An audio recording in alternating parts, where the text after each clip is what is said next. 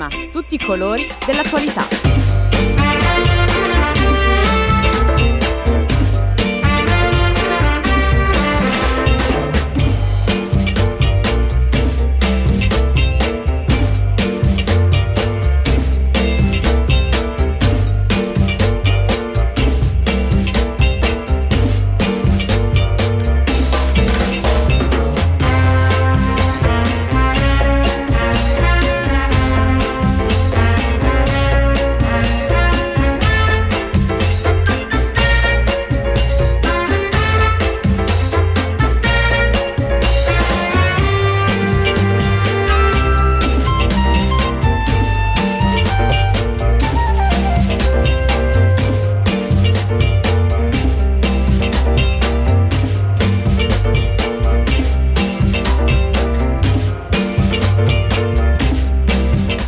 Sono le 9 passate da un minuto. Buongiorno ascoltatrici, buongiorno ascoltatori da Alessandro Braga.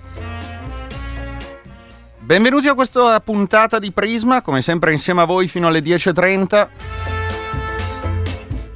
Ci sono i medici di base, i medici di medicina generale in stato di agitazione, questo da ieri. Capiremo tra poco le ragioni e ne approfitto anche per dirvi che ho bisogno, abbiamo bisogno anche il vostro aiuto. Da un lato i medici lamentano la troppa burocrazia, il lavoro eccessivo per star dietro ai tracciamenti e il Green Pass e tutto quello che sappiamo, insomma.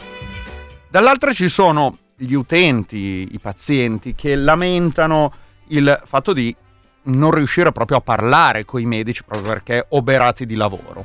E allora, se ci volete raccontare la vostra esperienza e come medici magari di base e come pazienti lo potete fare al 331 6214013 questo è il numero per, me- per, gli sms e i telegram. La mail è diretta chiocciolapopolarenetwork.it questo in questa prima mezz'ora. Poi parleremo di Libia perché oggi è il quinto anniversario degli accordi Italia-Libia per quanto riguarda la gestione dei migranti, e che brutto termine gestione, visto che si parla di vite umane.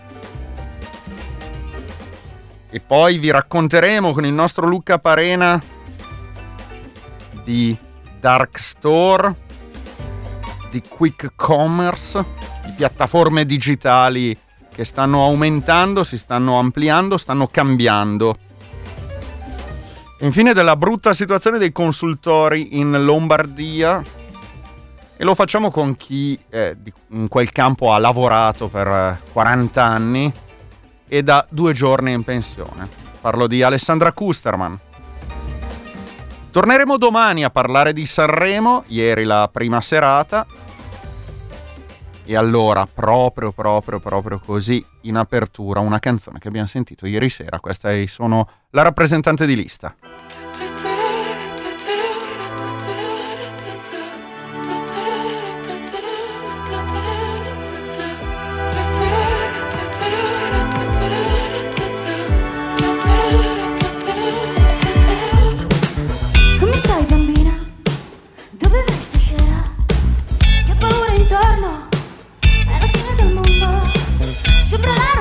Sono una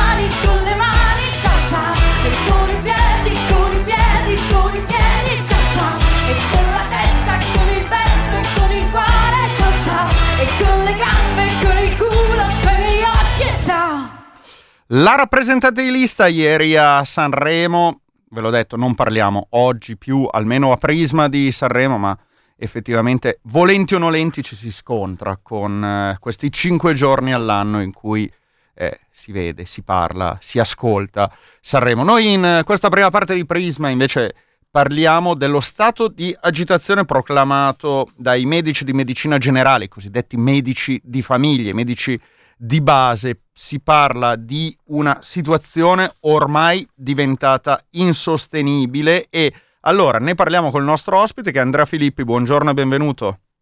Buongiorno, buongiorno a voi. Andrea Filippi è segretario nazionale dei medici della CGL. Senta, partiamo da qui. Insomma, il comunicato è stato eh, è congiunto, sono più sigle sindacali che l'hanno firmato proclamando appunto da ieri lo stato di agitazione. Dite vogliamo lavorare meglio per la cittadinanza e parlate di una situazione insostenibile. Ce la spiega?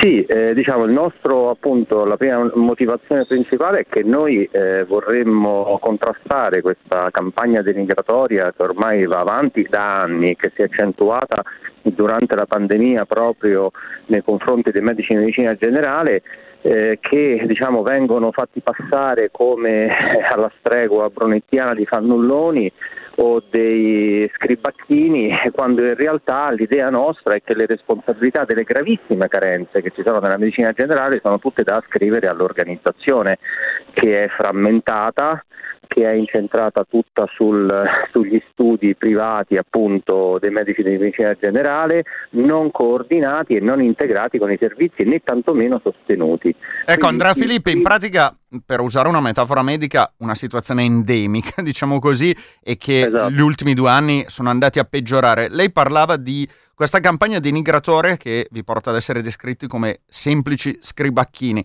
C'è da dire che, visto il caos, diciamolo, delle regole del, e la quarantena e il tracciamento, una cosa e l'altra, ultimamente eh, si è cercato di buttare addosso proprio alla categoria dei medici di medicina generale mh, mm, questi compiti, trasformandovi in semplici mettitori di dati sul computer, di fatto. Esatto, ma noi siamo i primi a dire, che se ne voglia dire, noi siamo i primi a dire che eh, non funzioniamo in questo modo perché non riusciamo a dedicare sufficiente tempo all'assistenza degli assistiti nella misura in cui tutto il nostro tempo deve per la maggior parte essere dedicato a pratiche burocratiche che nella pandemia si sono eh, esponenzialmente eh, ricadute sul nostro lavoro. Eh, pensiamo alla, ai certificati di messa in quarantena, di fine quarantena, ai, cerca- ai certificati di congedo parentale, eh, tutti, tutte pratiche eh, prettamente amministrative che noi siamo costretti a fare eh, sottraendo tempo agli assistiti.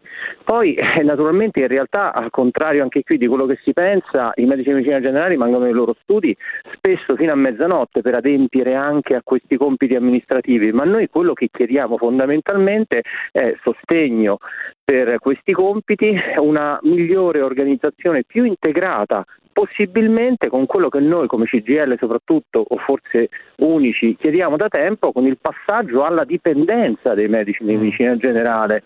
È assurdo che i medici di medicina generale debbano essere l'avamposto principale della presa in carico dei cittadini e di fatto sono dei liberi professionali che lavorano nei loro studi. Senta, questo è il... sì. Sì.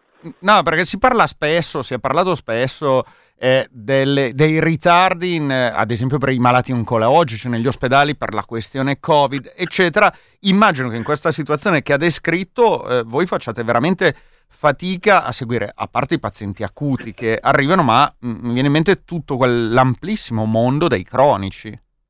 Eh, ma assolutamente sì, proprio perché i percorsi anche per la cronicità per forza di cose non sono integrati con i servizi, con i servizi ospedalieri, quindi non riusciamo a compiere la nostra funzione di presa in carico, che ovviamente non è una funzione di filtro perché non siamo filtri di nessuno, cioè o meglio i medici di medicina generale non sono filtri di nessuno, è una vera e propria funzione di presa in carico che da soli, abbandonati negli studi senza mezzi, ricordiamo senza mezzi di protezione. Noi abbiamo lavorato in pandemia e 300 300, 300 medici di medicina generale sono morti per questo, eh, senza mezzi di protezione e dotazioni di protezione date dalle ASL.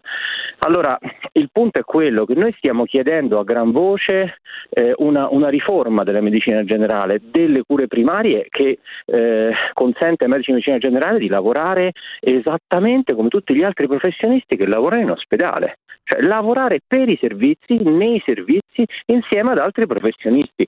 Solo così può funzionare un sistema. Ricordo il Portogallo, ad esempio, mm. eh, che è stato una delle nazioni che ha funzionato meglio nel contenimento territoriale della pandemia, ha un sistema concepito con i medici di medicina generale dipendenti del Servizio Sanitario Nazionale. Forse qualche esempio dall'estero lo dovremmo prendere. Senta Andrea Filippo, poi parliamo anche di queste questioni, ma mm, mi, in mente, mi, vengono in mente dei numeri. Parlo della Lombardia perché è il territorio che meglio conosciamo noi di Radio Popolare, visto che trasmettiamo da qua. Eh, si parlava nei prossimi due o tre anni della perdita di 5-6 mila medici di medicina generale, banalmente perché andavano in pensione con la difficoltà di integrare nuovi medici. Eh, a livello nazionale, quanto personale manca per riuscire a mettere in bolla diciamo, eh, il sistema? Guardi, due punti essenziali. Il primo è che negli ultimi cinque anni abbiamo perso almeno, perso in termini di pensionamento 20.000 medici di medicina generale, quindi ad oggi rispetto a cinque anni fa mancano 20.000 medici di medicina generale. In più i medici di medicina generale sono per la maggior parte anziani, sta, sono vicini al pensionamento e non c'è in programma una, una, uh, un percorso di, di sostituzione o di avvicendamento con un numero adeguato di borse di formazione dei medici di medicina generale. Cioè la situazione per come si sta profilando andrà sempre peggiorando perché ci ritroveremo, come anche per ad esempio i medici dell'emergenza urgenza o comunque i medici ospedalieri, ci ritroveremo senza avere medici sufficienti per sostituire chi va in pensione. Quindi siamo in questa fase in grave carenza consideri che proprio in Lombardia, nelle, soprattutto nelle zone periferiche, viene chiesto ai medici di medicina generale di, assu- eh, di eh, prendere a loro carico pazienti eh, di eh, medici che sono andati in pensione superando enormemente i massimali. Ad esempio si chiede di arrivare fino a 2000 pazienti invece dei 1200 contemplati. Cioè è chiaro che stiamo andando verso la, lo scadimento dell'assistenza eh, che ormai per i medici è insostenibile, peraltro i medici sono in difficoltà perché non trovano più sostituti. Mm-hmm. Cioè, se si ammalano non c'è nessuno che li sostituisce e infatti eh, spesso si legge e ci comunicano di situazioni in cui i pazienti vengono abbandonati perché il medico magari si è ammalato e nessuno lo può sostituire. Questa è la situazione che naturalmente però ricordiamo ricalca un po' tutta la situazione del Servizio Sanitario Nazionale in cui ad oggi si registrano eh, una carenza di 70.000 operatori fra medici eh, ospedalieri, infermieri e OS. Quindi è una situazione drammatica che si è creata nel tempo per il blocco del turnover e per l'imposizione di tetti alla spesa del personale, mm-hmm. che ancora oggi anche con questo governo non sono stati affatto sbloccati nonostante una pandemia. Stiamo parlando di medici di medicina generale, ma eh, questo appello e, e, questa proclamazione dello stato di agitazione è stato firmato anche dai pediatri libera scelta. Apriamo un attimo breve per capire, ha, ci ha raccontato i numeri e la situazione dei medici di medicina generale. Immagino che per i pediatri non sia tanto diversa la situazione. No, non è affatto diversa, poi lì è ancora più drammatica perché qui stiamo parlando di una specialistica molto importante che riguarda poi la prevenzione e la promozione della salute e della, e della presa in carico nell'età evolutiva e, e nell'infanzia, nella quale inevitabilmente non, non, si riescono minimamente a sostituire con, eh, con medici non specialisti. I pediatri di libera scelta è ancora più difficile trovarli e le carenze sono tali per cui non, non riusciamo a garantire la presa in carico dei bambini e delle bambine eh, sui territori per la mancanza dei pediatri. Eh, insomma, noi non è che stiamo facendo una denuncia eh, che rischia di passare per populista, noi abbiamo delle richieste chiare, chiarissime. Chiediamo evidentemente di sederci attorno a un tavolo, rifare la programmazione degli standard necessari ai cittadini e rideterminare i fabbisogni formativi di medici e pediatri di libera scelta eh, per eh, avviare un piano assunzionale anche straordinario al di sopra del turnover, perché se no le carenze non le supereremo mai. Senta, prima parlava di eh, bisogno di una riforma, di un ripensamento del modello più generale. Ripetiamo, questo è un problema che gli ultimi due anni eh, di pandemia hanno semplicemente aggravato, ma già esisteva. E eh, dite, bisogna dare uno stop, ad esempio, agli studi singoli, li chiamo così per semplificare, poi spieghi lei meglio com'è certo. la situazione, ossia eh, quelle situazioni in cui il medico di medicina generale si ritrova da solo a dover gestire questo numero sempre crescente di pazienti, eccetera, eccetera. Quello che ha detto, ma quale sarebbe, a, a vostro avviso, questo modello diverso? Beh, dunque il modello sulla carta esclusivamente geograficamente è stato anche individuato eh, dall'Europa e dal Ministero, e cioè quello, il modello incentrato sui servizi, ovvero sulle famose case di comunità, cioè la costruzione edile delle case di comunità prevista dal PNRR dovrebbe essere eseguita evidentemente da una organizzazione eh, di operatori e quindi di assunzione di personale, un'organizzazione del lavoro fino anche al contratto contratto di lavoro che preveda di riempire eh, le case di comunità di professionisti. Questo nelle proposte che stanno discutendo al Ministero e alla conferenza delle regioni e che a breve, forse brevissimo, sarà oggetto di un decreto ministeriale, ehm, non è previsto che i medici di medicina generale siano eh, assunti assunti quindi col contratto collettivo nazionale con la dipendenza all'interno delle case di comunità, cioè si fanno le case di comunità, si fanno i luoghi, ma si lascia che i medici di medicina generale, come è attualmente, continuino a lavorare da soli nei loro studi. Guarda, infatti mi spiace riportarla sulla situazione lombarda, ma è, credo sia esemplificativa eh, eh sì. lo sa della, della riforma eh, Fontana Moratti, insomma, eh, che deriva da quella di Maroni, che era eh, nel quinquennio di sperimentazione e basta.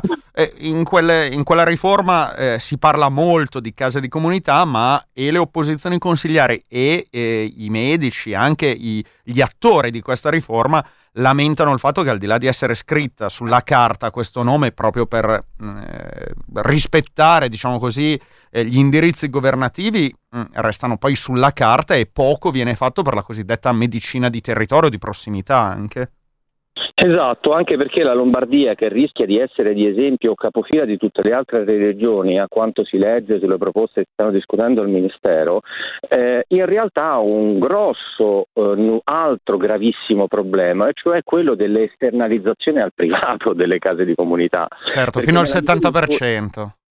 Eh sì, cioè, le, le, le, non, è, non, c'è scritto da nessuna parte il vincolo di una governance pubblica delle case della comunità, eh, c'è la possibilità quindi che questi diventano in realtà soltanto fonte di profitto per il privato che vuole investire sulle case di comunità, fonte di profitto anche per le eh, intraprendenti cooperative di medici di medicina generale che quindi si possono organizzare prendendo eh, l'appalto della gestione delle case di comunità e noi ci troveremo eh, diciamo, a veder retrocedere sempre di più la garanzia pubblica dei servizi ai cittadini in un ambito che peraltro non è quello specialistico che diciamo, è diventato privato in questi ultimi anni, ma è quello delle cure essenziali dei cittadini, ma neanche delle cure, della presa in carico dei cittadini. Cioè noi stiamo privatizzando la salute dei cittadini ad ampio raggio e la Lombardia, nonostante la pandemia, nonostante quello che è successo, continua su una strada che inevitabilmente restringe il perimetro di offerta di salute ai cittadini. Ecco, e, su questo proprio eh, volevo andare a chiudere, insomma mi viene in mente eh, quest'altro aspetto perché abbiamo parlato delle difficoltà, dell'aumento della burocrazia, eccetera, ma tutti questi eh, piccoli e grandi intralci eh, per voi e per svolgere il vostro lavoro quotidiano poi hanno delle ricadute fortissime sulla salute del singolo cittadino e della singola cittadina. Eh, voi avete fatto delle stime eh, di eh, quanti, eh, quante persone a causa di questa impossibilità di eh, fare della medicina di prevenzione, mi viene da dire, hanno poi visto evolvere le loro malattie cronico-acute in situazioni peggiori? Beh sì, questo diciamo nella pandemia è sicuramente peggiorato proprio perché eh, la sanità era tutta incentrata esclusivamente sull'emergenza e non sulla presa in carico e quindi quando si è ehm, eh, sovraffollata la richiesta di interventi d'urgenza inevitabilmente il Servizio Sanitario Nazionale complessivamente non ha, non ha retto. Ma il tema però parte da molto prima della pandemia, cioè noi siamo in una situazione in cui tutta quella che è l'assistenza territoriale in senso stretto inteso attesa, a partire dai dipartimenti di prevenzione, di igiene e sanità pubblica, fino ai servizi specialistici delle ASL e fino anche ai servizi di medicina generale, sono stati progressivamente smantellate da politiche eh, mi permetta di dire, di connotazione neoliberista che andavano eh, nel, nelle peggiori delle, delle interventi di austerità, andavano a tagliare interventi sulla sanità pubblica lasciando il campo libero al privato e al profitto che però su alcuni servizi essenziali particolarmente costosi come quelli del pronto soccorso, come quelli delle biotecnologie, come quelli delle strumentazioni diagnostiche d'alta specialistica, eh, non sono stati in grado di sostituire il pubblico perché troppo costose, cioè per intenderci il privato è andato a sostituire il pubblico sulla riabilitazione, sulla cronicità, non è andata a sostituire il pubblico sugli, sugli, interventi diagnostici e di prevenzione. Ecco che lì si è creato un buco di offerta pubblica, ma in generale un buco proprio nell'offerta di salute ai cittadini, anche, anche eh, per coloro che volevano eh, rivolgersi al privato cosa che comunque noi non condividiamo. Certo. Andrea Filippi, la ringrazio moltissimo per questa panoramica che ci ha fatto su un mondo che va assolutamente riformato, non, non ci esatto. sono dubbi. Grazie mille, segretario nazionale dei medici della CGL, buona giornata. A voi, grazie. Leggo, ne approfitto eh, per leggere qualche sms, qualche mail che è arrivata al 331-6214013 e alla diretta chiocciolapopolarenetwork.it le vostre esperienze eh, c'è qui Renzo che dice a proposito dei medici di medicina eh, generale, io sto a Milano in zona Afro, il mio medico è sempre stato disponibile e, e, contattabile, un tipo che non ti dà molte soddisfazioni a livello di parole, piuttosto asciutto, però, però sa il fatto suo ed io sono riuscito sempre a contattarla, a farmi visitare da lui. Certo, un po' di fatica a trovare la linea telefonica libera, l'ho avuta, dice, quindi tutto sommato bene, e invece Simona dice noi siamo senza medico di base da marzo 2020, cos'altro devo aggiungere? E ancora sms, tutto vero quanto dice questo medico, scrive Antonia, questa situazione è anche molto precedente all'arrivo del Covid ed è stata denunciata dalla loro organizzazione come per i commercialisti, categoria appartenente ormai ai servizi di esternalizzazione per sostituire lo Stato, dice. Invece Manuela, eh, dice sto ascoltando e riscontrando il problema di cui si sta parlando. A fine 2020 il mio medico di base è andato in pensione, ho avuto un sostituto d'ufficio, non ho potuto cambiarlo perché gli altri erano pieni.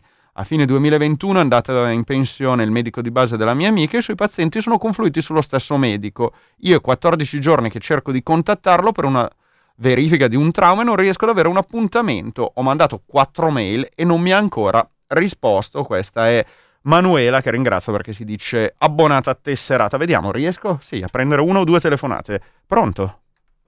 Pronto? Ciao, buongiorno, come ti chiami? Ciao, buongiorno, sono Rosi. Ascolta, io voglio dire che mio marito è morto di Covid l'anno scorso a marzo mm. per colpa dei nostri medici, perché noi qui a Bariano, provincia di, di Bergamo, eh, Bassa Bergamasca, sì. Siamo un disastro, non dico un disastro, peggio, io mio marito ho dovuto portarlo perché si sono rifiutati di venire fuori. Okay. L'ho portato in ospedale perché per un anno e mezzo l'ho, l'ho, l'ho curato in modo che non, che non, prendesse il Covid. È andato in ospedale a Treviglio e ha preso il Covid. E il dottore mi ha detto: Sa signora, quando si viene qua si prende il Covid. E, è morto di, di, di disperazione perché lui aveva il terrore del Covid. Ti ringrazio. Non ha, non ha, saputo curarlo. Mm. Qui non c'è tuttora un medico, ma da, da prima ancora che mio marito si ha preso il Covid. È un problema diffuso. Ti ringrazio, questa è la situazione insomma, a, nella provincia di Bergamo. Vediamo un'ultimissima telefonata. Pronto? Sì, ciao, sono Gianni, provincia di Milano. Ciao, com'è la tua Vado situazione? un po' a La mia situazione è che il medico di famiglia, poverino, ha 2500 pazienti, non so quanti ne ha, eh, ha messo una segretaria, almeno ha messo una segretaria e riesce a fare gli appuntamenti. Cioè, tutto sommato riesce a, a, seguire la situazione, non posso lamentarmi. Però io voglio dire una cosa, questi sì. sindacati che continuano a denunciare la malsanità, uh-huh. poi alla fine firmano i contratti come negli altri comparti, specialmente la triplice CGL e CGL No, fotografo bene la situazione, poi quando vanno ai tavoli, ma che non bisognerebbe mai andare ai tavoli, bisogna fare solo, solo la battaglia, mm-hmm. calano le braghe. E io quando, quando porto mio papà all'ospedale, che poverino è un malato oncologico, vedo tanto menefreghismo dei medici, non è che sono per niente empatici, mm. anzi ti, ti, vogliono andare sul privato. Cioè, non è vero che i medici si lamentano, a loro gli va bene questa situazione. Beh. I sindacati sbagliano, devono okay. fare più casino, okay. mai andare alle tavole. Scusami se sono Figurati. Ciao, grazie ciao. per la telefonata. Ciao, ciao. Sono le 9.27 minuti, tra poco gli aggiornamenti dalla redazione, poi noi torniamo per la seconda parte di Prisma. Parleremo di accordi Italia-Libia sulla pelle dei migranti, parleremo di commercio veloce, di nuove piattaforme digitali, parleremo della situazione dei consultori in eh, Lombardia e di eh, una storia professionale, sociale, di impegno sociale e politico, mi viene da dire, proprio a difesa delle donne, quella di Alessandra Kusterman che è andata in pensione. A tra poco.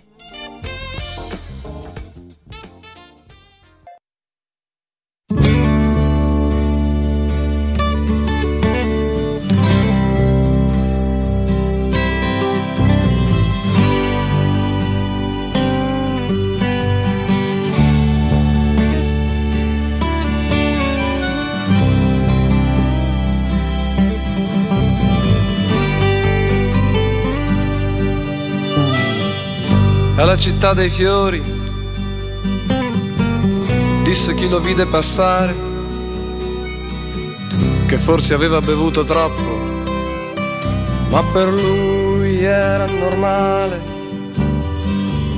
Qualcuno pensò fu problema di donne, un altro disse proprio quasi come Marilyn Monroe, lo portarono via in duecento Peccato fosse solo quando se ne andò. La notte che presero il vino e ci lavarono la strada. Chi ha ucciso quel giovane angelo che girava senza spada?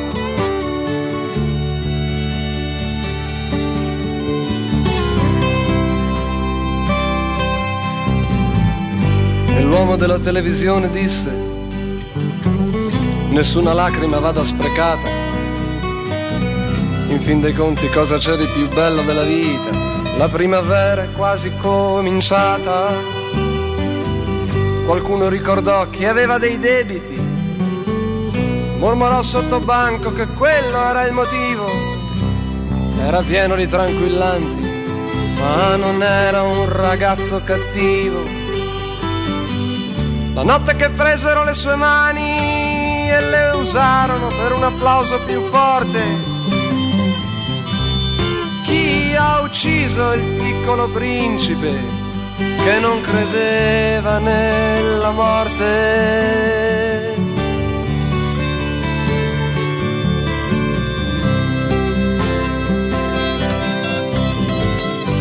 E lontano, lontano si può dire di tutto non che il silenzio non sia stato osservato. L'inviato della pagina musicale scrisse tutto è stato pagato. Si ritrovarono dietro il palco con gli occhi sudati e le mani in tasca. Tutti dicevano io sono stato suo padre, purché lo spettacolo non finisca. La notte che tutti andarono a cena canticchiarono la via rose. Chi ha ucciso il figlio della portiera che aveva fretta, che non si fermò?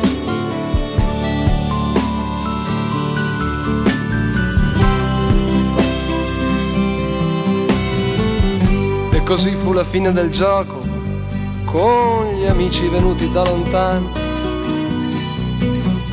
deporre una rosa sulla cronaca nera, a chiudere un occhio, a stringere una mano. Alcuni lo ricordano ancora, mentre accende una sigaretta,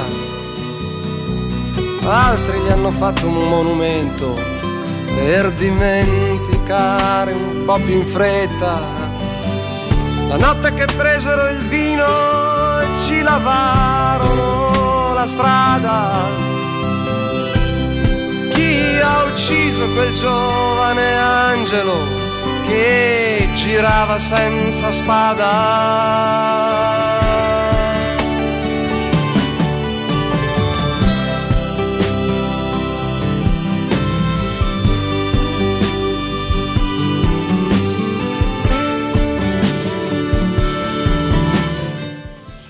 chiama Festival o Festival.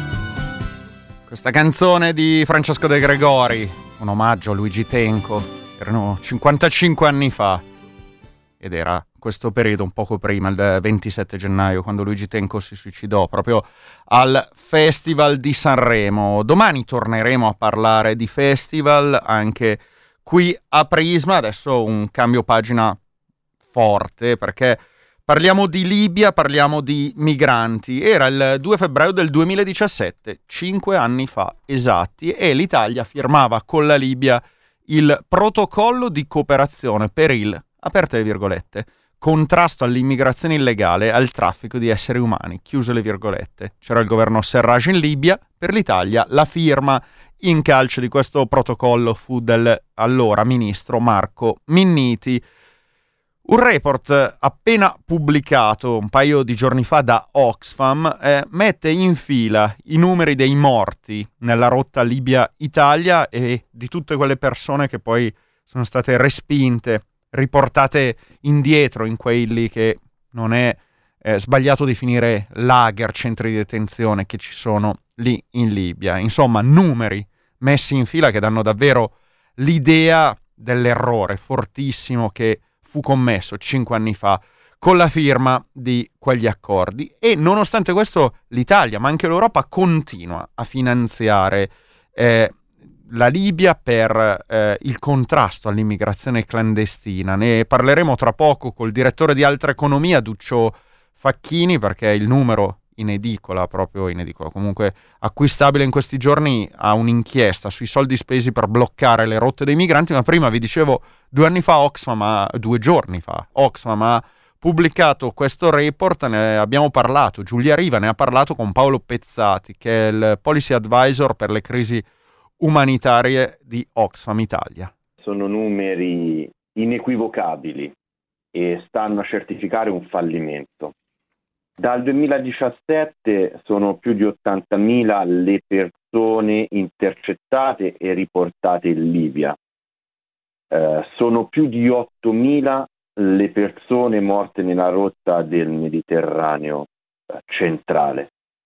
E purtroppo questi numeri sono tutti eh, per difetto, dati per difetto, soprattutto quello di morti in mare e stanno a testimoniare appunto un fallimento, un fallimento di una politica basata solamente sulle esternalizzazioni delle frontiere, che in Italia è stata appunto inaugurata il 2 febbraio del 2017 con l'accordo Italia-Libia che aveva per obiettivo quello di far terminare le morti in mare e di sgominare le bande di trafficanti di esseri umani che avevano come ultima base eh, la Libia.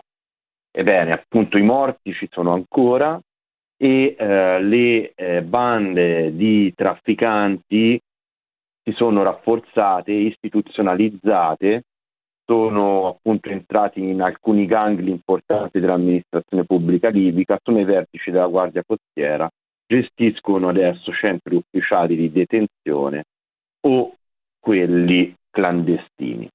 Quindi purtroppo a fronte anche dei milioni di euro spesi in questi cinque anni, eh, il risultato tangibile è che abbiamo perpetuato un ciclo di violenza e di abusi e non abbiamo raggiunto nessuno degli obiettivi proposti.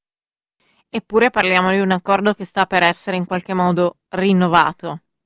È incredibile, è incredibile come in cinque anni quattro governi di diversi colori si sono susseguiti e non sia cambiata di una virgola l'approccio del governo italiano, del nostro paese nei confronti di questo accordo. A mm, novembre del 2022 cadranno i termini per uh, fare in modo che il, l'accordo non si rinnovi automaticamente. Già in passato questo accordo è stato rinnovato a fronte di una serie di critiche della società civile, di alcuni parlamentari, con la scusa che nel frattempo sarebbe stato modificato e si sarebbero messi in piedi dei meccanismi di controllo e di monitoraggio rispetto alla difesa dei diritti umani nel paese libico. E invece non abbiamo uh, registrato nulla. A questo punto, ma noi lo eravamo già di questa opinione anche prima, l'unica soluzione è revocare unilateralmente l'accordo Italia-Libia e sospendere qualsiasi tipo di cooperazione su, su questo ambito fino a quando non ci siano uh, delle necessarie riforme che eliminano ad esempio la detenzione arbitraria e che eh, possano contemplare adeguate misure di assistenza e di protezione nei confronti delle persone straniere presenti lì.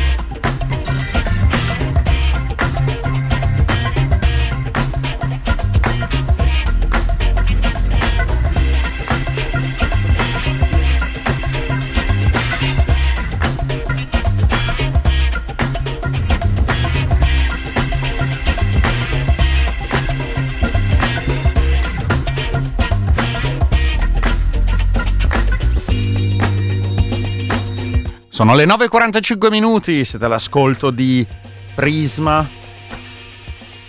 Avete sentito questa intervista che Giulia Riva ha fatto a Paolo Pezzati di Oxfam Italia e che eh, racconta i numeri dei morti, dei respinti, dei riportati in Libia in questi anni, in questi cinque anni, cinque anni esatti, da quel 2 febbraio del 2017, quando venne firmato il protocollo di contrasto all'immigrazione illegale e al traffico di esseri umani tra Italia e Libia.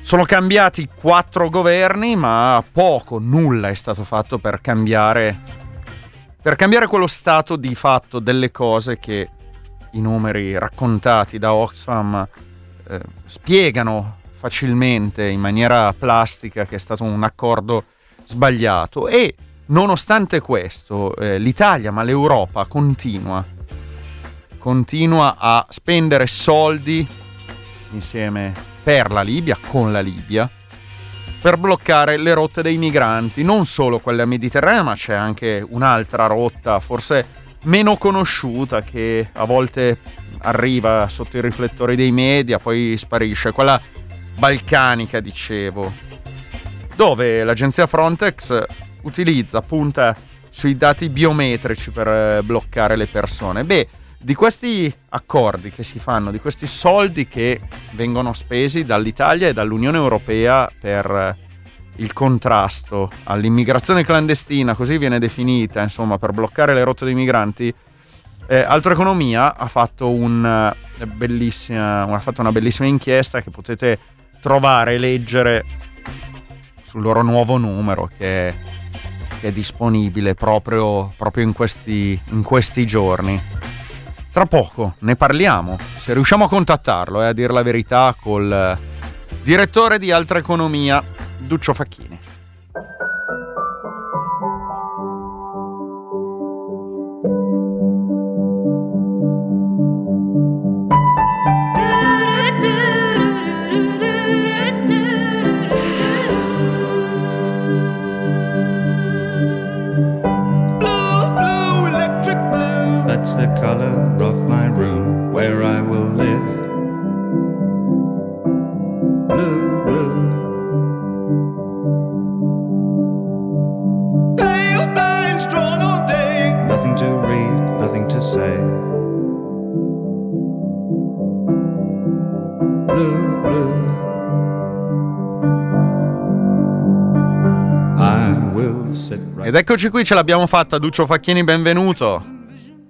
Ciao, buongiorno, scusate. Eh, vabbè, qualche problema tecnico può capitare. Duccio Facchini è direttore di Altre Economie e dicevo Duccio agli ascoltatori e alle ascoltatrici che se vogliono possono acquistare il numero di Altre Economia, proprio quello di questo mese di febbraio avete fatto la copertina su questa inchiesta che avete portato avanti, un'inchiesta sui soldi spesi dall'Italia, ma non solo, anche dall'Unione Europea per bloccare le rotte dei migranti. Noi siamo partiti dal fatto che oggi è il quinto anniversario dell'accordo di cooperazione per il contrasto all'immigrazione illegale e al traffico di esseri umani, firmato dall'allora ministro Minniti col governo Serraj in Libia cinque anni fa, quindi parliamo della rotta mediterranea, ma voi nella vostra inchiesta siete andati a guardare tra le righe anche di un'altra rotta, quella dei Balcani. Io partirei però da quella mediterranea. Insomma, scrivete, dite, avete verificato che eh, vanno avanti, i soldi non sono pochi spesi e dall'Italia e dall'Unione Europea a beneficio delle cosiddette eh, guardie costiere libiche, perché anche lì l'utilizzo di certi termini bisogna prenderlo con le pinze, no? Esattamente, il punto di partenza eh, è eh, quanto accaduto ad esempio l'ultimo anno, cioè oltre 32.000 persone respinte secondo l'Organizzazione internazionale delle migrazioni. Come è stato possibile eh, rendere così tragicamente efficienti le autorità libiche nell'intercettare e nel respingere le persone, al netto naturalmente della tragedia di chi in mare continua a morire o è disperso.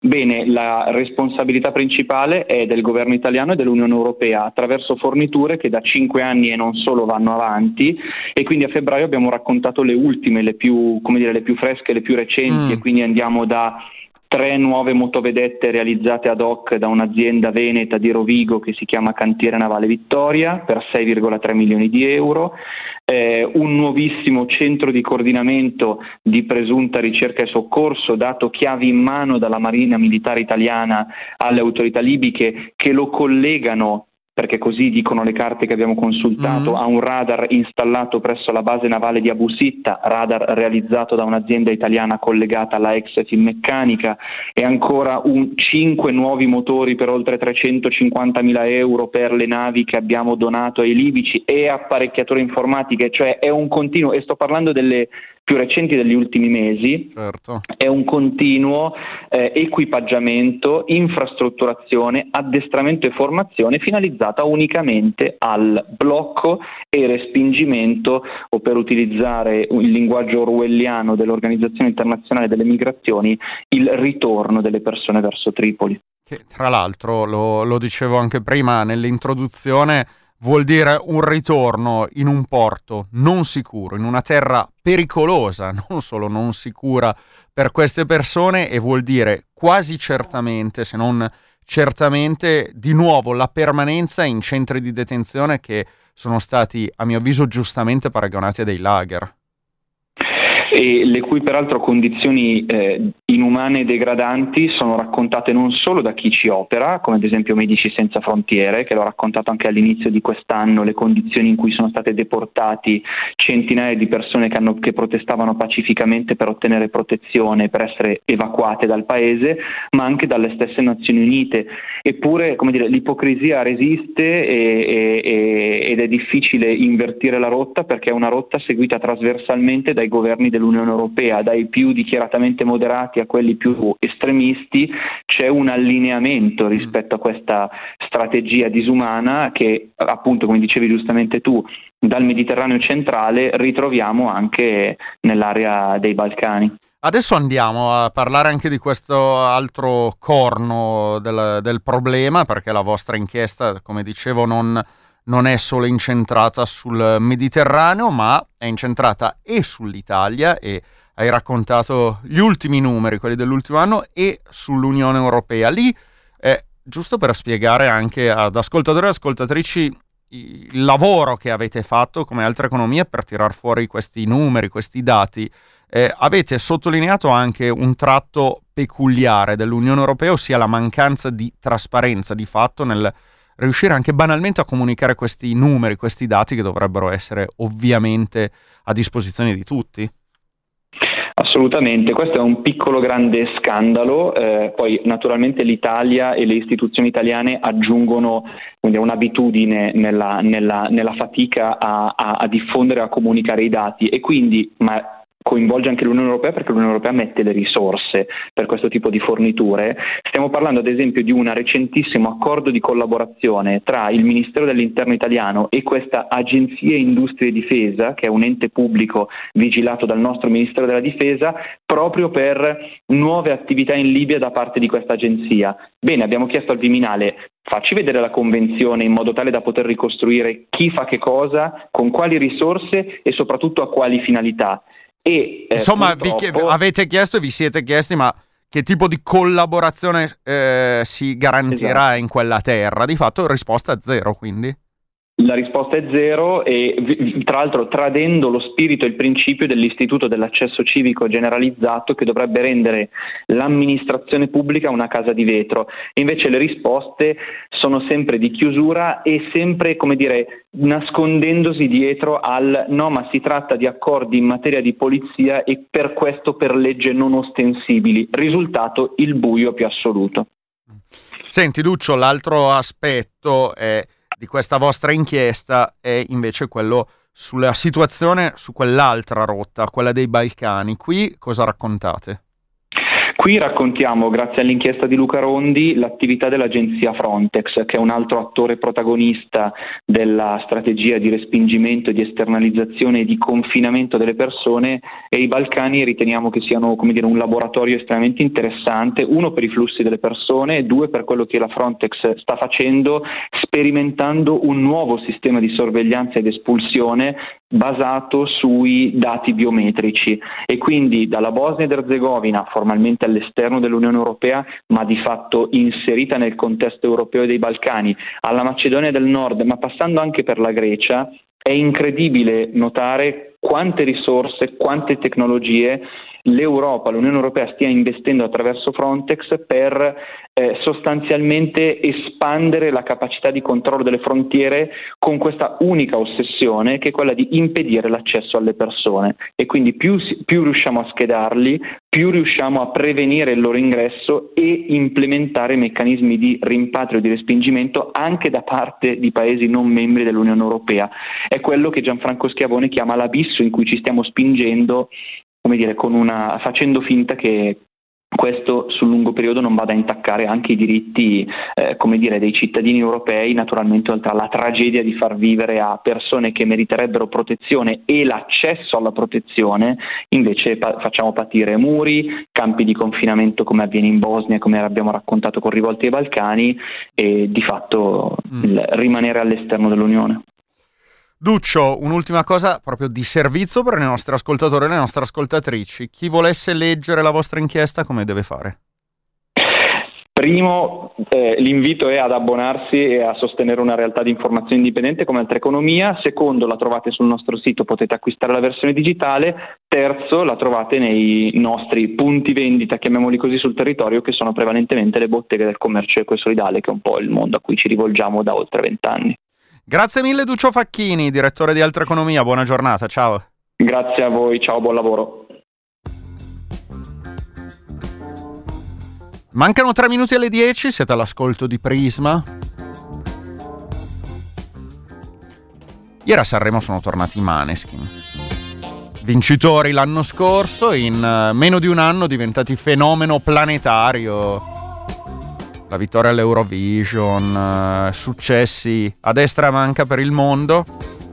Hanno pure aperto un concerto dei Rolling Stone.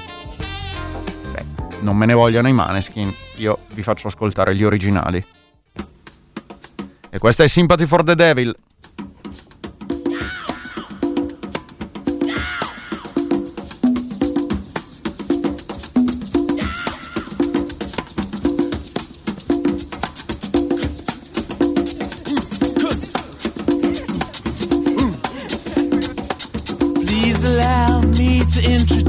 myself. I'm a man of will and taste. I've been around for a long, long year. Stole many a man's soul and faith. I was around when Jesus Christ had his moment of doubt and pain. Made damn sure the pilot washed his hands and sealed his face.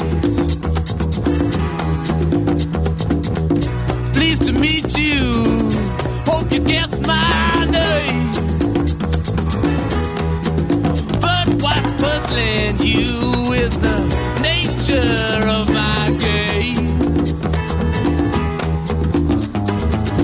Stuck around St. Petersburg when I saw it was a time for a change. Killed the Tsar and his ministers. Anastasia screamed in vain.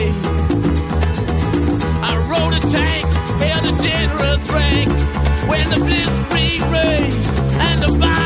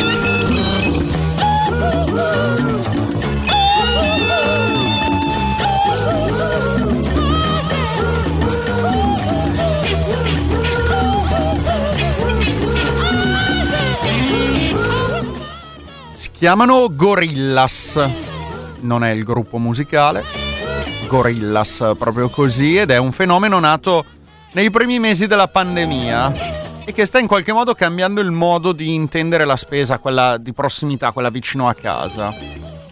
Le piattaforme digitali del quick commerce, il commercio veloce, consegnano a domicilio delle piccole spese di prodotti di largo consumo che vengono ordinate via app e riescono a farlo in pochissimo tempo, appunto 10 minuti. È un servizio che è possibile grazie ad una rete di dark store, così vengono definiti. Cosa sono? Dei magazzini che sono chiusi al pubblico, sparsi nelle grandi città e grazie anche ovviamente agli addetti alle consegne che vengono assunti come dipendenti col contratto collettivo del commercio, a differenza ad esempio dei colleghi più famosi delle piattaforme del cibo che invece ancora quasi sempre sono considerati lavoratori autonomi. Beh, questo commercio veloce è in espansione anche qui da noi, qui a Milano. Luca, Luca Parena, ha visitato uno di questi dark store e si è fatto raccontare questo fenomeno per capirlo meglio. Entrare in un dark store è come attraversare il nuovo confine del mondo delle consegne a domicilio.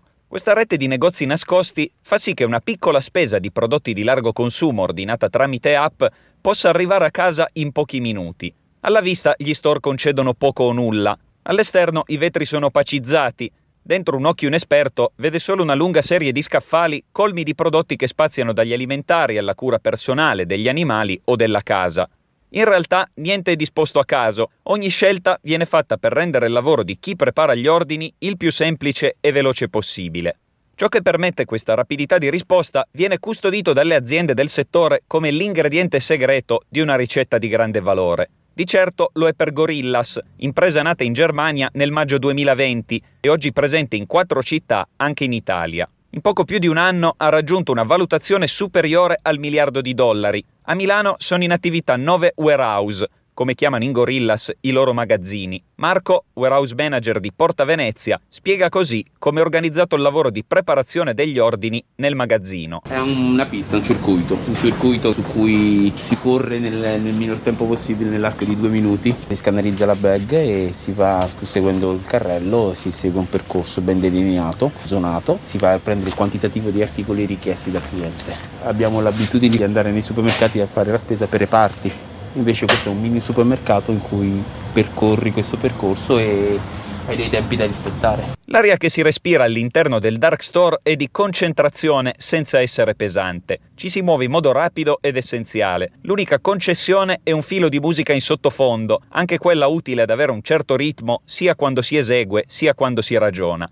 Alessandro Colella, general manager di Gorillas per l'Italia, riassume i principali obiettivi dell'azienda. Dare accesso immediato a beni di prima necessità alle persone nelle grandi città in Europa. Il nostro goal è quello di educare il consumatore a delle scelte di consumo più sostenibili e per Gorilla sostenibilità significa innanzitutto sostenibilità nel modo in cui consumiamo, ridurre quelli che sono gli sprechi domestici che in Italia sono più di 10 miliardi perché se puoi ordinare e avere accesso immediato ora a frutta fresca non dovrai più fare una spesa insomma, di lungo termine che porta agli sprechi. Il secondo modo in cui diciamo, decliniamo sostenibilità per noi è l'impatto sostenibile sulle comunità con le quali lavoriamo. Qui si apre il discorso di chi porta a termine la consegna al cliente. In Gorillas viene chiamato biker, una scelta per distinguersi nel nome e nella sostanza dalla figura del rider, bicicletta elettrica aziendale, divisa scura e borsone in spalla, per i biker di Gorillas c'è la possibilità in futuro di arrivare a contratti da dipendenti anche a tempo indeterminato, assicura Colella. Vediamo proprio il team dei biker come il centro proprio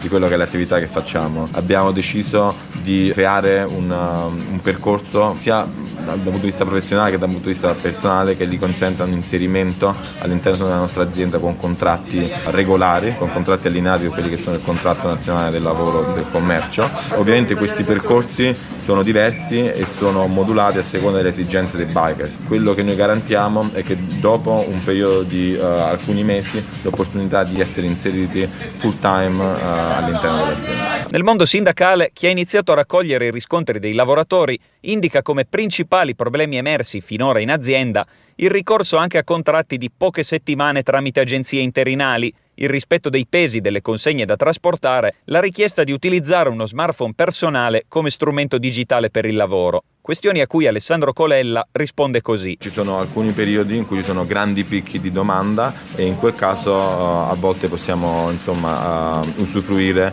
di lavoratori che vengono da agenzie esterne. A seconda delle esigenze possiamo utilizzare delle, diciamo, una varietà di diverse tipologie di contratto. Ci sono alcune regole che vanno proprio um, ad indicare qual è il peso massimo che può essere trasportato. Il modo in cui riusciamo a far sì che queste regole siano rispettate è mettendo dei limiti per quanto riguarda la spesa online, quindi per esempio banalmente se vuoi comprare dell'acqua c'è un limite al, al numero di bottiglie d'acqua che puoi comprare, inoltre i nostri software danno un'allerta quando il peso dei prodotti va al di sopra di questa soglia, in quel caso o mandiamo due bikers oppure utilizziamo delle biciclette diverse, per esempio abbiamo delle cargo bikes per trasportare degli ordini un pochettino più grandi. L'utilizzo di beni personali sul lavoro, noi forniamo un kit che è completo, il cellulare offriamo un rimborso ai nostri, ai nostri nostri ragazzi per eh, insomma, i dati che utilizzano durante i turni. Tra i rider delle consegne di cibo a domicilio cominciano comunque a essere molti quelli che tentano il passaggio verso queste nuove realtà, trovando in generale molte delle garanzie che hanno cercato per anni. Giuseppe, dopo aver fatto a lungo il rider per Just Eat, ha iniziato da qualche mese a lavorare in un dark store di Milano per l'azienda Getir. Noi siamo in 10-12 fattorini per turno, abbiamo classico cartellino da marcare quando arrivi in magazzino. Distanza dallo store a cliente finale sono 4 km. Comunque sono distanze affrontabili in 10 minuti barra 12 tranquillamente. In 8 ore minimo devi fare 6 16 ordini, due ordini per ora, perché comunque ci, cioè, ci sta. Quando non ci sono ordini, noi stiamo dentro al magazzino, comunque abbiamo un luogo dove, di ristoro e secondo me è meglio uno stipendio da 1200 euro sicuro in banca che 600 euro, 1000, 1200, 2000 se ci arrivi. Dal lunedì al venerdì ci viene corrisposto un bonus di 30 centesimi a consegna oltre lo stipendio, sabato e domenica raddoppia, 60. C'è possibilità di crescita. Si è già visto anche adesso che comunque siamo all'inizio che alcuni ragazzi sono partiti come rider e sono finiti a fare responsabili. Il confronto con i sindacati da parte di queste aziende in forte crescita è al momento in una fase iniziale. Per questo motivo Alessandro Colella di Gorillas preferisce non rispondere a nessuna domanda che riguardi eventuali trattative.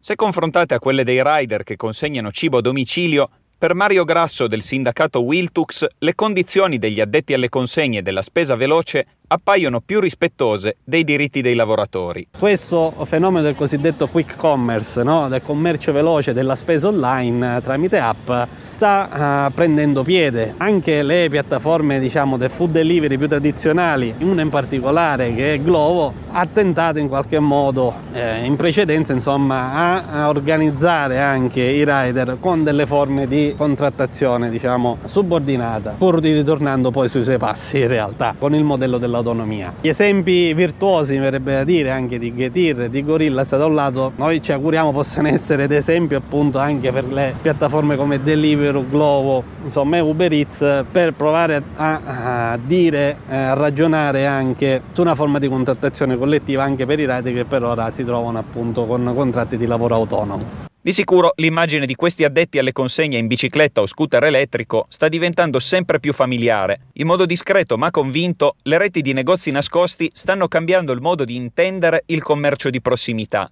Per Alessandro Colella le possibilità di integrarsi con i negozi di quartiere sono maggiori di quelle di creare contrapposizioni. Il mercato è molto grande, la penetrazione dell'online nel fare la spesa è molto molto bassa in Italia, l'anno scorso era al di sotto del 2%, c'è una grande grande opportunità di portare le persone dall'offline all'online. Vogliamo decisamente aumentare la nostra market share, stiamo già dando spazio a tante realtà locali, tanti localismi. Da un punto di vista poi di insomma, cannibalizzazione magari di quelli che sono i piccoli negozi, a livello di compagnia il nostro obiettivo non è quello di essere antagonisti al mondo dell'offline, noi vogliamo soltanto offrire un canale alternativo, un canale addizionale per il nostro cliente e attraverso questo canale magari fare anche un pochettino di educazione a delle modalità di consumo un pochettino diverse e un pochettino più orientate verso la sostenibilità con meno sprechi domestici. Dalle applicazioni delle aziende del commercio veloce non passano solo spese per soddisfare una necessità, uno sfizio o per risolvere il problema di un frigorifero vuoto.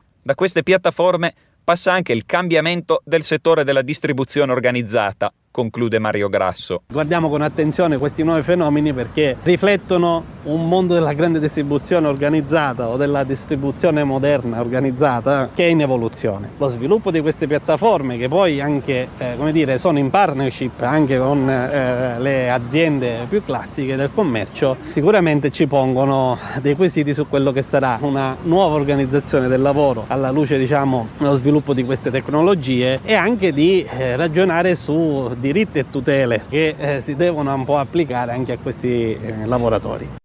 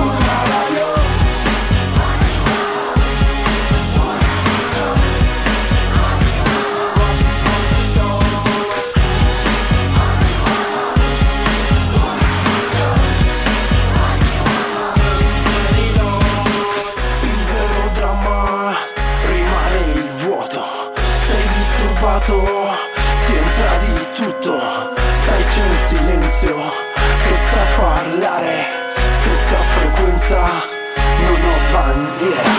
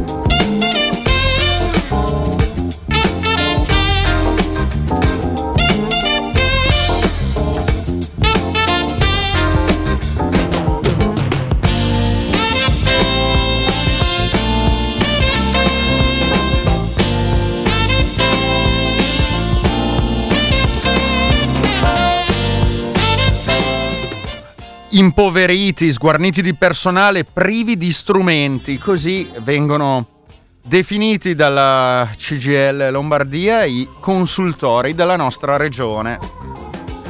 E di conseguenza impossibilitati a garantire eh, quei servizi, uno su tutti, l'applicazione della legge, la 194, ma anche l'accesso alla contraccezione, l'assistenza durante la gravidanza e poi nel post parto, insomma tutti quei servizi per i quali alla fine sono nati eh, i consultori. Sono 269 in eh, tutta la regione, 65% circa eh, pubblici, i rimanenti privati. Però, al di là dei numeri che vengono definiti dai sindacati insufficienti, ci sono poi le criticità nel funzionamento e quanti giorni restano aperti e quanto materiale riescono ad avere e quanti, quante persone ci lavorano. Insomma, le situazioni sono abbastanza eh, complicate e difficili. La eh, Casa delle Donne, quella di via Marsala al 10, domani alle 17.30 fa un incontro in cui si parla di aborto, di concentra- contraccezione, di sessualità, di consultori anche. Partono da un libro che si intitola L'evento, Annie Ernaux è l'autrice, sull'aborto clandestino negli anni 60, quello da cui poi è stato tratto il film La scelta di Anne che aveva preso il Leone d'Oro a Venezia, insomma. Vabbè, c'è questa eh, discussione. Noi però adesso abbiamo al telefono noi Alessandra Kusterman, benvenuta. Grazie, buongiorno a tutti. Beh, partiamo, ho riassunto un po' la situazione dei consultori lombardi. Alessandra Kusterman, partiamo da buona pensione, però l'avranno sentito i nostri ascoltatori e le nostre ascoltatrici perché è andato sui giornali. Dopo eh, 40 anni circa, eh, Alessandra Kustroman da due giorni è in pensione. Come ci si sente? Devo dire che mentre il primo giorno ero molto triste, adesso sto iniziando a sentire il vantaggio. non devo più essere di corsa sempre dappertutto, sempre trafelata. Beh, di sicuro... E poi comunque mm. eh, continuerò i miei progetti sul sociale, non è che abbandono la mia attività di ginecologa fino in fondo. Ma infatti volevo, volevo dire, mh, mm, finisce l'esperienza professionale, diciamo ufficiale, ma l'impegno sociale va avanti. Beh, nella presentazione stavo leggendo un po' i numeri di questi consultori lombardi, ci sono i sindacati, la CGL del settore che, che si lamenta. Alessandra Kusterman per anni ha lavorato insieme appunto a consultori e nei consultori per... Eh, la difesa delle donne. Questa situazione che, che impressione ti fa? Ma allora, io penso che qua bisogna ripartire da che cos'era il consultorio. Il consultorio è stato creato e doveva essere un luogo per le donne, per le ragazze, per le signore di una certa età anche, che faceva prevenzione, quindi prevenzione nelle scuole anche per i maschi, quindi non solo per le femmine, prevenzione quindi di gravidanze indesiderate e avrebbe dovuto diffondersi, addirittura ne era previsto uno ogni 20.000 abitanti. Cosa è successo negli anni? Che pian piano quello staff che costituiva il consultorio eh, è andato depauperandosi nella maggioranza dei consultori d'Italia, quindi originariamente avrebbe dovuto esserci un ginecologo o una ginecologa, mm. possibilmente non obiettrice di coscienza alla legge sull'interruzione volontaria di gravidanza, perché non si può partire in un consultorio con un giudizio nei confronti delle donne che hanno difficoltà ad accettare di diventare madri in quel dato momento. Quindi ci doveva essere un ginecologo, un assistente sociale, una psicologa, un'infermiera, eh, un'ostetrica, quindi una serie di figure avrebbe dovuto comporre il consultorio, l'attività avrebbe dovuto essere d'equipe. I tagli alla sanità si sono riverberati sui consultori rendendoli dei luoghi vuoti di persone. Cioè non si può pensare che l'attività del consultorio si limiti solamente alla visita ginecologica o alla prestazione eh, uno a uno. L'attività dei consultori è fatta invece di eh, moltissimi lavori in gruppo con le donne e con gli uomini, i corsi di preparazione al parto, eh, l'educazione alla salute dei giovani, l'intervento nelle scuole mh, mm, per parlare di affettività ma anche di sessualità. Tutto questo pian piano si è perso. Quanto più diminuiva il personale, meno era possibile fare il lavoro corretto che i consultori si proponevano. Fare prevenzione vuol dire tante cose, ma vuol dire soprattutto, secondo me, dal mio punto di vista, prevenire il disagio, prevenire le depressioni postpartum, prevenire le difficoltà nella maternità, rendere appunto, come citava oggi Concita De Gregorio su eh, Repubblica, mm. io ho sempre avuto in mente che la vita delle donne dovrebbe essere resa più lieve Ecco. Mentre eh, purtroppo più lieve non è eh, successo. Beh, però eh, giustamente eh, eh, ci sta eh, questa situazione. Siamo purtroppo in questa condizione di impoverimento dei consultori, di impossibilità, in qualche modo di difficoltà perlomeno a portare avanti i propri servizi. Non ci si può però fermare alle lamentele, c'è la possibilità di farlo comunque, nonostante i bastoni fra le ruote che vengono messi qua e là. Sono assolutamente d'accordo. Allora, eh, con grande orgoglio dico a tutti gli ascoltatori di Radio Popolare che se si vuole si può. Eh, per esempio, in Policlinico di Milano sono stati aggregati due consultori familiari che avevano delle sedi ingestibili perché erano talmente vetuste e talmente eh, squallide che non era possibile nemmeno pensare di continuare ad utilizzarle. La prima cosa che ha fatto il Policlinico è stato discutere con, eh, eh la, eh, con la Regione per ottenere un finanziamento per ristrutturare una palazzina stupenda che, ave- che abbiamo dentro al Policlinico in via Pace e questo è diventato il luogo del consultorio. In questo luogo eh, mi è stato dato il primariato anche del consultorio che adesso ho appena abbandonato, ma ho una validissima collaboratrice che ha um, raccolto il testimone, Beatrice Tassis.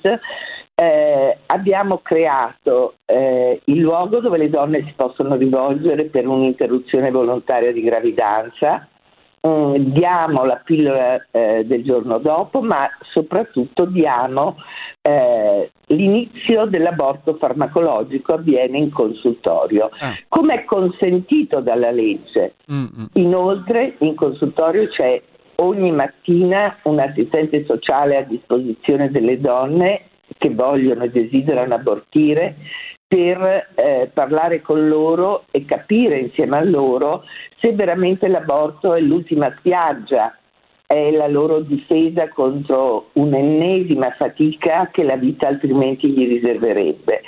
E con l'assistente sociale vengono valutate tutte le offerte possibili sul territorio lombardo e a livello nazionale per aiutare le donne qualora decidano di diventare madre.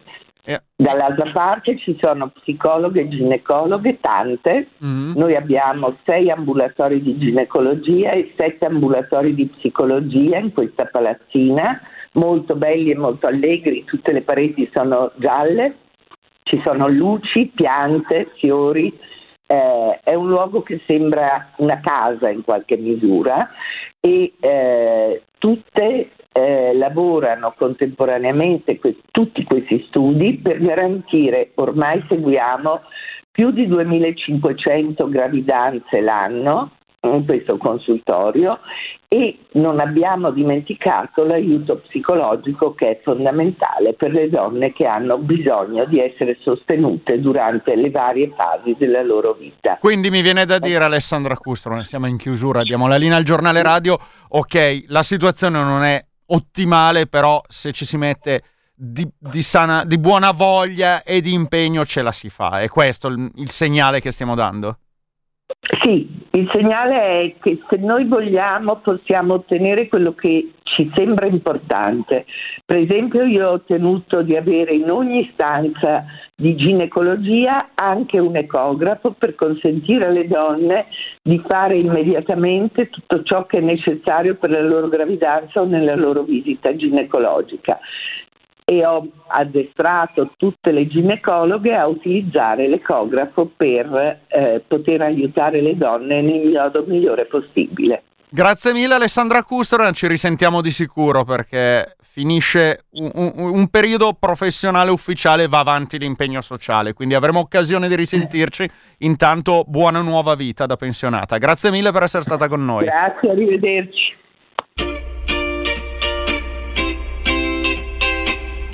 Sono le 10.29 minuti, Prisma vi dà appuntamento se volete domani mattina alle 9. Un saluto a tutte e a tutti da Alessandro Braga, ciao!